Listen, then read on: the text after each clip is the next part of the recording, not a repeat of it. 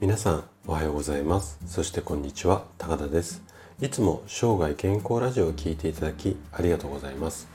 今日はね気象とえっ、と希少価値とかのあの希少ですね。希少に糖糖はお砂糖の糖ですね。あの珍しいお砂糖みたいなイメージでいいと思うんですけどもこの希少糖について話をしていきたいなというふうに思います。でねダイエットに興味があってまあどんなものが効くっていうかあれこれいろいろ食べ物のことを調べたことある人って非常に多いと思うんですよ。でそんな方であればこの気象糖っていう言葉を聞いたことあるかもしれないんですね。でね今回はメタボに効く夢の糖まあこれが気象糖なんですけどもこのお砂糖がブームにならないわけ理由ですよね。こんなテーマで気象灯についていろいろ知りたいよというあなたに向けてお話をしていきたいなというふうに思います。で今日も2つのことをお伝えします。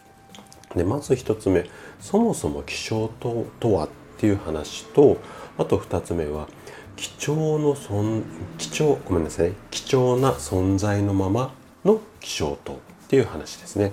で今日もできるだけこう専門用語を使わずに分かりやすく話をするつもりなんですがもし疑問質問などありましたらお気軽にコメントいただければというふうに思います。じゃあね早速本題の方に入っていきましょう。まず1つ目のテーマである気象灯とはという話をしていきたいというふうに思うんですけども。でねこの気象灯とはうんとね国際気象灯学会っていうところがあるんですけどもそこがこんな定義でこういうものだよっていうふうに説明しています。どんなものかっていうと自然界にその存在量が少ない単糖単独の単に砂糖の糖ですね単糖とその誘導体なんだかよくわかんない言い方ですよね。うん。あの、ちょっとわかるような、わからないようなっていう感じだと思うんですけども。でね、よくこう皆さんがご存知の気象糖といえば、ガムなんかでおなじみのキシリトール。あれ気象糖なんですよ。で、キシリトールの効果といえば、例えば虫歯になりにくいだとかカロリーが低い、まあ、この辺りは皆さんがご存知の通りだと思うんですけどもこれ以外にもね気象灯にはキシリトールだけじゃなくっていろいろな気象灯にはねある共通点があるんですね。でどんなものかっていうと例えば食後の血糖値の上昇を抑えたりだとかあとは脂肪の蓄積まあ要は脂肪がたまることを抑えたりだとかこんな作用があったりまあ要はそのダイエットに効果が高そうな感じの作用があるのがキショ糖なんですよね。でねキシリトールのように化学合成要は人工的にこうバンバン作り出して大量生産できるとまあガムに入れてその大きなビジネスにつながるのでこのうんダイエットに効きそうな気象糖ってガンガンガンガン作れればすごく儲かりそうじゃないですか。なんだけどもキシリトール以外はなぜだか鳴かず飛ばずなんですよね。じゃあなんでそんな風にこう流行らないのかその理由について、えー、と次は話していきたいというふうに思います。じゃあ2つ目のテーマの貴重な存在のままの気象とっていう話をしていきたいと思うんですけどもでね日本における気象灯の研究これはねあの香川県がほぼ大多数っていうかもうほぼ全てが香川県で行われているんですよね。でね香川大学、うん、香川県にある大学ですけどもこの大学には気象灯研究センターっていうところがあってまあ官と民が連携しながら気象灯の研究だとかあとは生産が行われてたりするんですよ。ね、この気象灯研究センターがしっかり研究した結果気象灯を生産するシステムっていうのは開発されて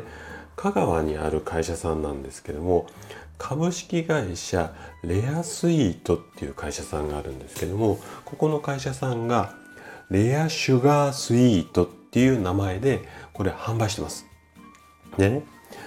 この商品の特徴っていうのは、まあ、この会社さんのホームページを見るとこんな感じで説明されています。でまず素材なんですけども天然のでんぷんここから作られた甘味料ですよっていう説明ですね。でどのぐらいの金額なのっていうと 500g で1200円程度なのでまあ極端に高くはないですけれどもただやはりこう普通のお砂糖に比べるとかなりな割高感っていうのがありますよね。1キロ数百円とかで、まあ、生成されたお砂糖なんて売られていますのでそれから考えるとまあまあ10倍はちょっと言い過ぎですけども0が1個違うぐらいまあそのぐらいの金額になりますね。で取扱店っていうのは非常に少ないです。非常に少ないんですけども通販なんかでも購入は可能っていうふうに書いてありました。でね国家効能のところに関してはまずあの先ほども説明した通りなんですけども食後の血糖値の上昇を抑えるっていう効果とあと脂肪の蓄積を抑えるあとねそれ以外まあいろいろあるんですけども動脈硬化の予防作用なんかがあったりしますなのでこの辺の効果効能を見るとかなりねメタボ対策に効果があるんじゃないのかななんていうふうにでホームページにもそんなニュアンスのことが書いてありましたでねこれが何で流行らないかなっていうとまあ価格的な問題先ほど言ったちょっと高めだよっていうところはあるんですけども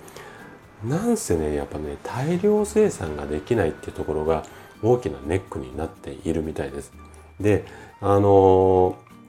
多分でっかいメーカーさんがうーんやり始めればもしかしたらなんとかできるのかもしれないんですけどもなかなかそこまでメーカーさんも腰が上がってないっていう、そんな現状なのかもしれませんね。はいということで今回は気象灯についてお話をさせていただきました。最後まで聞いていただいたあなたがですね気象灯の効果だとか現状この辺りを正しく知ることで確実に健康に近づくことができます人生100年時代この長寿の時代をですね楽しく過ごすためには健康はとっても大切になります。是非ね体に良い成分この情報っていうのはねいろいろと把握して生涯健康を目指していただけたら嬉しいです。それでは今日も素敵な一日をお過ごしください。最後まで聞いていただきありがとうございました。